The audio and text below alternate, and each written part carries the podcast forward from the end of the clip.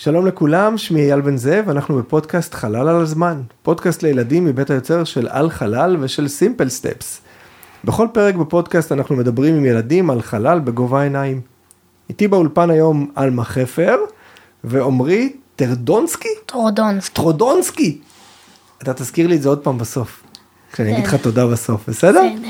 ספרו לי קצת על עצמכם, בני כמה אתם, מאיפה אתם, מה אתם אוהבים בחלל? אמ, אני עלמה, אני בת 12 וחצי, אמ, אני אוהבת אה, אסטרונומיה ומדע בכללי, אמ, וזהו. מגניב, מאיפה? אמ, פרדס חנה כרכור. פרדס חנה, כרכור, יפה, באתם ממרחק, כל הכבוד. אני עמרי, אני גר פה באזור, ממש קרוב כמה רחובות מפה. אני מאוד אוהב חלל בכללי, בלי קשר לשום דבר. אוקיי, אני כבר אוהב אתכם, כי גם אני אוהב. אה, חלל בכללי, בלי קשר לשום דבר, והרבה דברים שקשורים לחלל. על מה אנחנו הולכים לדבר היום? על מאדים. איך אתם עם מאדים, בסדר? בסדר. כן, אין לי בעיה. אחלה כוכב. מה זה מאדים? אמ, זה כוכב לכת. נכון. מרס. מרס, יפה. מה זה מרס? מאיפה זה הגיע? זה? אל המלחמה ה... שכחתי. יווני. לא, כמעט. לא, נו. הרומי. נכון. אל המלחמה הרומי. זה אל המלחמה הרומי, אל המלחמה היוונית, כל הכוכבי לכת שלנו והכוכבים, כל מיני גרמי שמיים, יש להם שמות גם אה, מהמיתולוגיה הרומית וגם הרוב זה מהרומית, רק אורנוס זה מהיוונית. נכון, ומרס קראו לו במיתולוגיה היוונית ארס. אוקיי, זה קרוב, אבל יפה מאוד. איפה מאדים נמצא, אתם יודעים? הוא צמוד אלינו, חוץ מנוגה.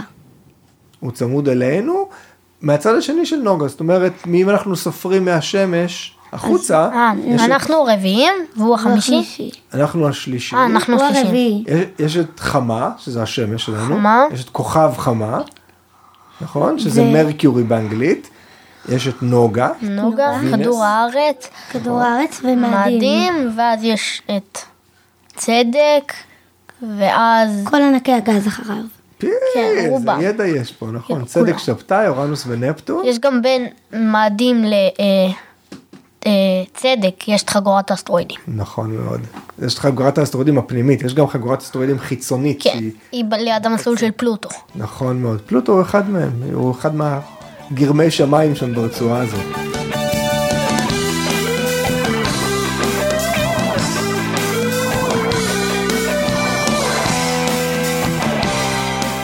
תגידו, בני אדם כבר היו במאדים? לא. לא. לא? אז מה כן היה במאדים? אה, גששיות. גששיות לא מאוישות. וחושדים שהיה שם פעם חיים, לפני שברחה להם מאדים מהאטמוספירה. למה חושדים ככה? לא יודע.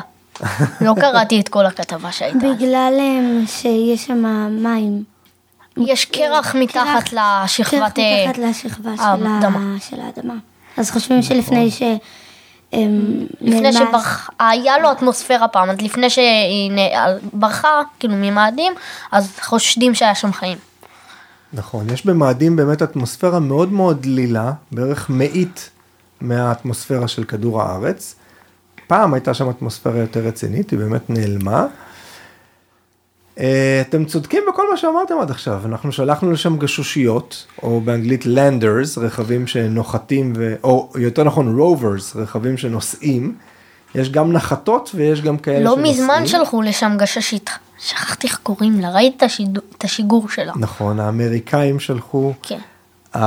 ב- בתקופה האחרונה בכלל היה קטע מאוד רציני עם מאדים, אז ב...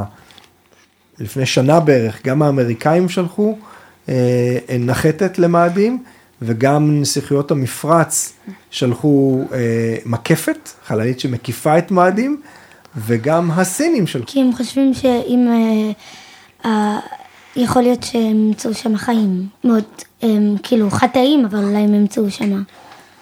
נכון, כשמסתכלים דרך אגב על מאדים, על צילומים ממאדים, רואים ממש מה שנראה כמו ערוצי נחלים. ובגלל שרואים את זה, סבורים שפעם היו שם מים, כי זה נראה כן, בדיוק גם כמו שערוץ נחל. הגששית האמריקנית נחתה במקום שפעם היה ים, חושבים שהוא היה ים. נכון, נכון.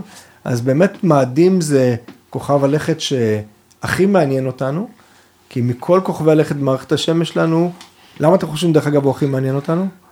כי, כי הוא גם הכי קרוב לכדור הארץ, אז אפשר לטוס אליו בקלות. כן, וגם יחסית, נכון. הוא הכוכב הכי, עם התנאים הכי אידיאליים לקיום חיים. כן, הוא, הוא כוכב לכת, אני רק אתקן, הוא לא כוכב. ב- כן. בעברית יש את הקטע המרגיז הזה שיש כוכב ויש כוכב לכת, זה נשמע אותו באנגלית דבר. זה סטאר ופלנט. נכון, אז באנגלית הרבה יותר קל להבדיל בין כוכב לכוכב לכת, והוא באמת כוכב לכת, אחד, הכי קרוב אלינו, שתיים, בגודל שלו הוא לא רחוק מאיתנו, הוא בערך שליש מהגודל של כדור י- הארץ. יש אחד יותר קרוב לגודל של כדור הארץ, ש... נכון. איך קוראים לו? נוגה. נוגה, נכון, נוגה. נכון. נוגה הוא בערך 95% מהגודל של כדור הארץ, אבל אתם יודעים מה התנאים, מה הטמפרטורה בנוגה? חמות. חם שם מאוד, יש שם בסביבות חם. 400, הן יותר חמות מבחמה. נכון, יש שם בסביבות 470 מעלות צלזיוס. בחצי החם של חמה, כי. החצי השני קר לא, מאוד. של נוגה. חמה היא הכי קרובה לשמש, אבל היא לא הכי חמה. כי בחמה, לא אין, חמה. אה, בחמה אין אטמוספירה, אז כל החום שנכנס בורח החוצה. בנוגה יש אטמוספירה די אה, אדוקה, אז כשנכנס חום הוא לא יכול לברוח החוצה. אז מתחמם ומתחמם ומתחמם ולא מתקרר. נכון מאוד. מה שנקרא גם אפקט החממה. אז אתם צודקים, בכל מה שאמרתם, אתם מפגינים כאן ידע רב, זה מאוד מעניין אותי איך ילדים בגיל שלכם כבר יודעים את כל הדברים האלה. אתם רוצים להגיע למאדים? לא. מכל כוכבי הלכת לא. מארגנים משהו שבו משתתפים משהו, לא זוכר כמה אנשים שמתכננים לשלוח אותם אלי מאדים ולא מתכננים להחזיר אותם, פשוט אומרים להם תישארו שם. אתם יודעים למה? כי רוצים לנסות ל- רוצים להנחית שם מישהו. מושבות. יש את הפרויקט הזה הם, שהם עושים במכתש רמון. כי הוא הכי דומה לאיך מאדים שמאדים נראה, כאילו, אז. הם, הם בונים עליו כל מיני דברים ושולחים לך שם אנשים שהסתגלו כאילו למאדים.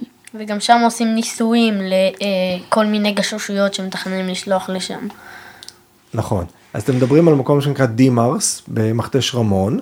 זה באמת ארגון ישראלי שבנה איזה מין מבנה שכל המטרה שלו זה לנסות לדמות חיים על מאדים כדי לראות איך אנשים יחיו שם אה, אחד עם השני, איך הם יעשו משימות בתנאי לחץ וכולי וכולי, ובאמת עשו שם כבר כמה ניסויים כאלה, כי מאדים זה לא מקום שקל לחיות בו. מה, מה אין לנו שם במאדים? למה אנחנו לא יכולים לחיות? מה הבעיה לחיות שם? אין לנו שם מים אטמוספירה. נוזליים, לא אטמוספירה. וגם אה, לא, הטמפרטורות שם קצת נמוכות. מינוס אז- אז אתם- 55. אתם צודקים בכל מה שאמרתם, אין שם, אה, אין שם מים נוזליים שאנחנו צריכים בשביל לחיות, אין שם חמצן באטמוספירה, נכון. בטח לא בכמויות שאנחנו צריכים, יש שם פשוט מאוד מאוד דליל.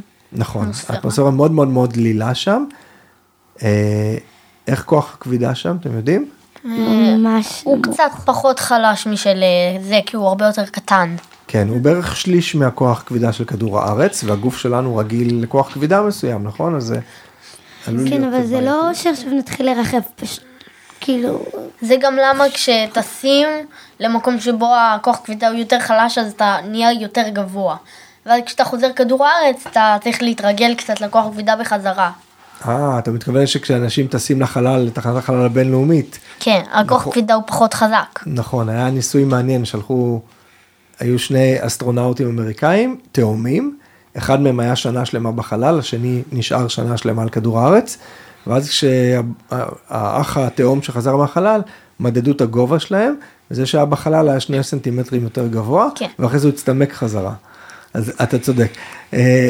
כוח הכבידה שם הוא שונה ממה שהגוף שלנו רגיל, אז זאת עוד בעיה. גם ההבדל, ההבדלים בין כדור הארץ, תחנת החלל הם כאלה, וההבדלים בין כדור הארץ למאדים הם אחרים, ככה שההבדלים בין שני בני אדם שהיו באותו הגובה יהיו משמעותיים יותר.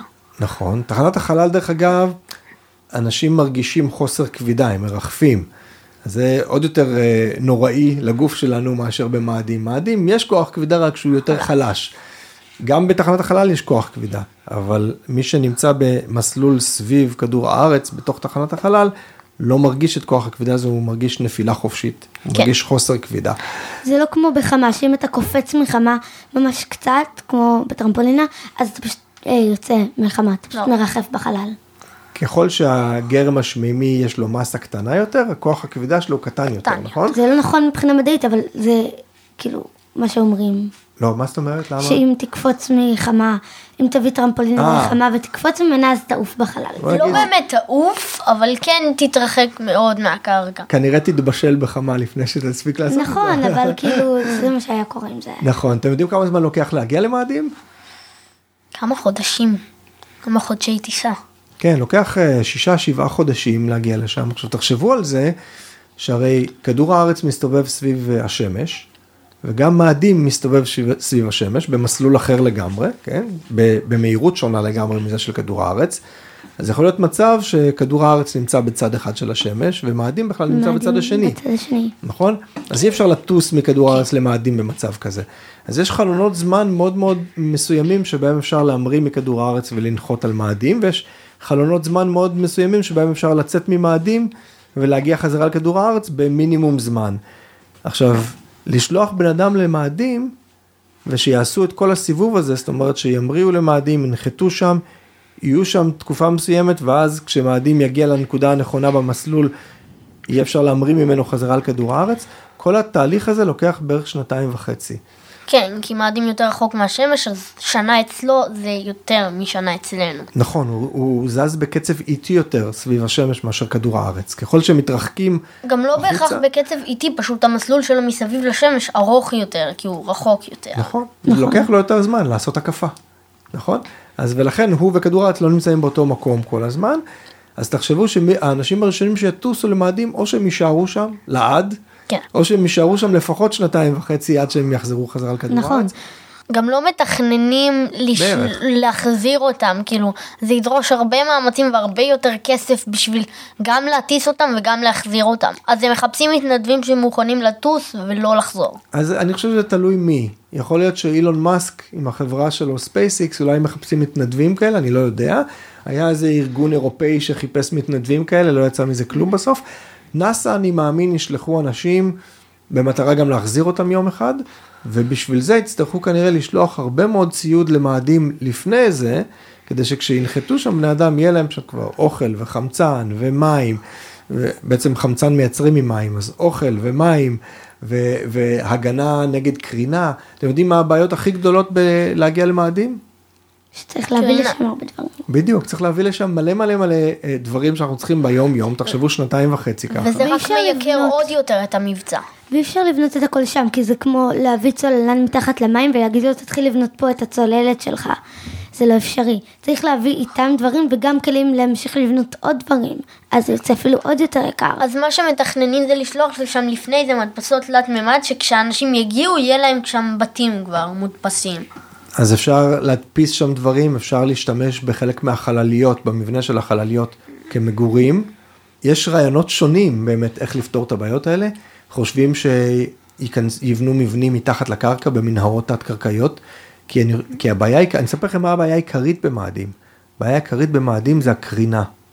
מכיוון שאין לו אטמוספירה כמו של כדור הארץ, ולכדור הארץ גם יש עוד שכבה שנקראת המגנטוספירה, שמגנה עליו, מכיוון שאין את זה למאדים, מגנה עליו מהקרינה של השמש, אז uh, במאדים, אנשים שיטוסו לשם במשך שבעה חודשים, וישהו שם שנתיים, ואז יטוסו חזרה, או שנה ומשהו, ואז יטוסו חזרה עוד שבעה חודשים, בכל התקופה הזאת יספגו הרבה מאוד קרינה, וזו קרינה היא מאוד מסוכנת לגוף וגם מסרטנת. בדיוק. הקרינה שאומרים לכם לשים קרם הגנה בחוף, זה כלום, לעומת מה שקורה שם בחוץ, כי אצלנו האטמוספירה מגנה עלינו מרוב הקרינה הזאת, שם אין אטמוספירה. נכון, גם ב- מתכננים לבנות בתים מתחת לאדמה, אבל פסיכולוגים אומרים שזה יהיה מאוד רע, והאסטרונאוטים שיטוסו לשם יחוו כנראה משבר, בפסיכו...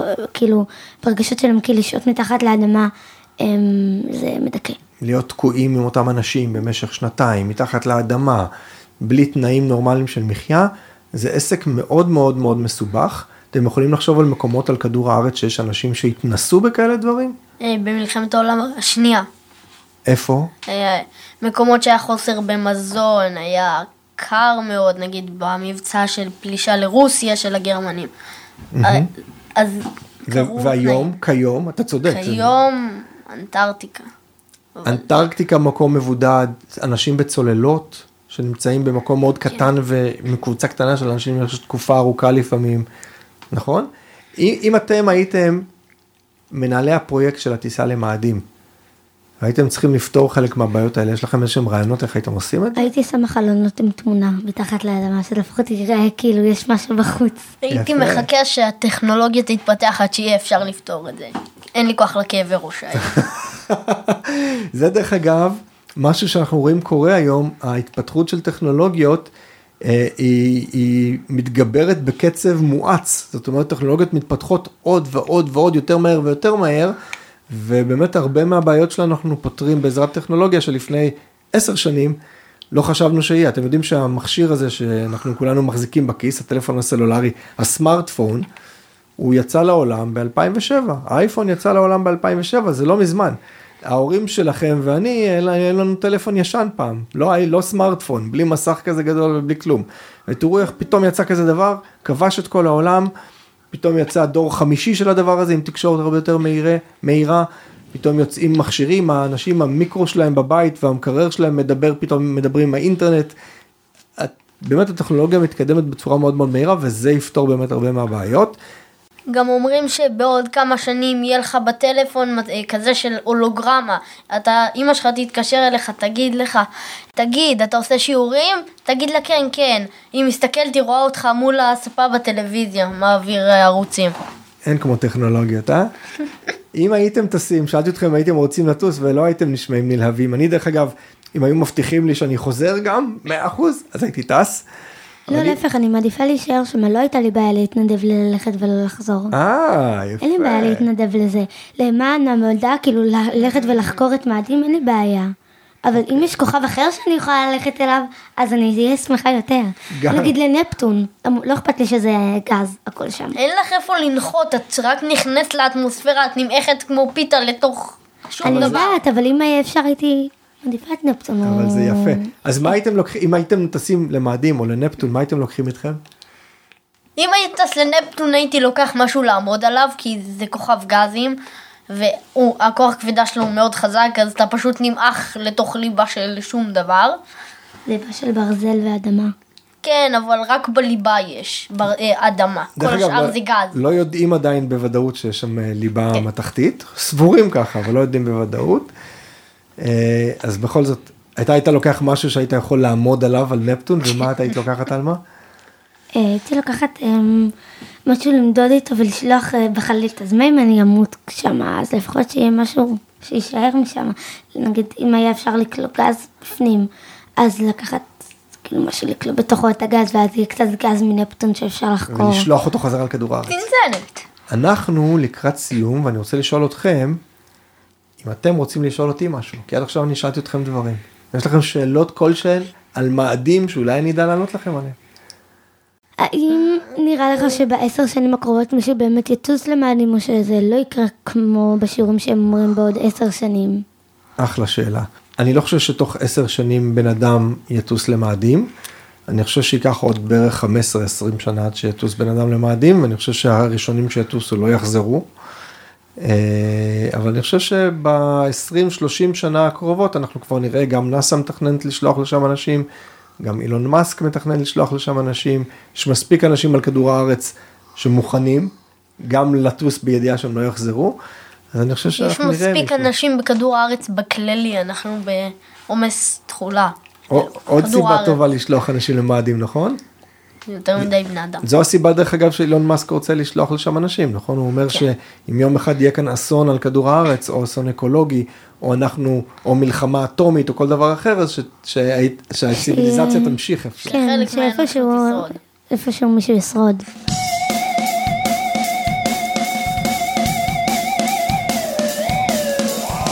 עלמה חפר, ובוא נראה אם אני אצליח לבטא את השם שלך נכון, עמרי טרדונסקי. כן. די, הצלחתי! כן. יפה! תודה רבה רבה על פרק אדום ומרתק. היה לכם כיף? מאוד. אני שמח מאוד. תודה גדולה לאביעד מן הסופרמן על עריכת הכל. תודה לפיני לוי, שותפים מסימפל סטפס, ותודה גדולה ליוני לביא ונועם חומש מאולפני רדיו כל השפלה. אני אייל בן זאב, ואנחנו ניפגש בפרקים הבאים של חלל על הזמן. ביי ביי. ביי.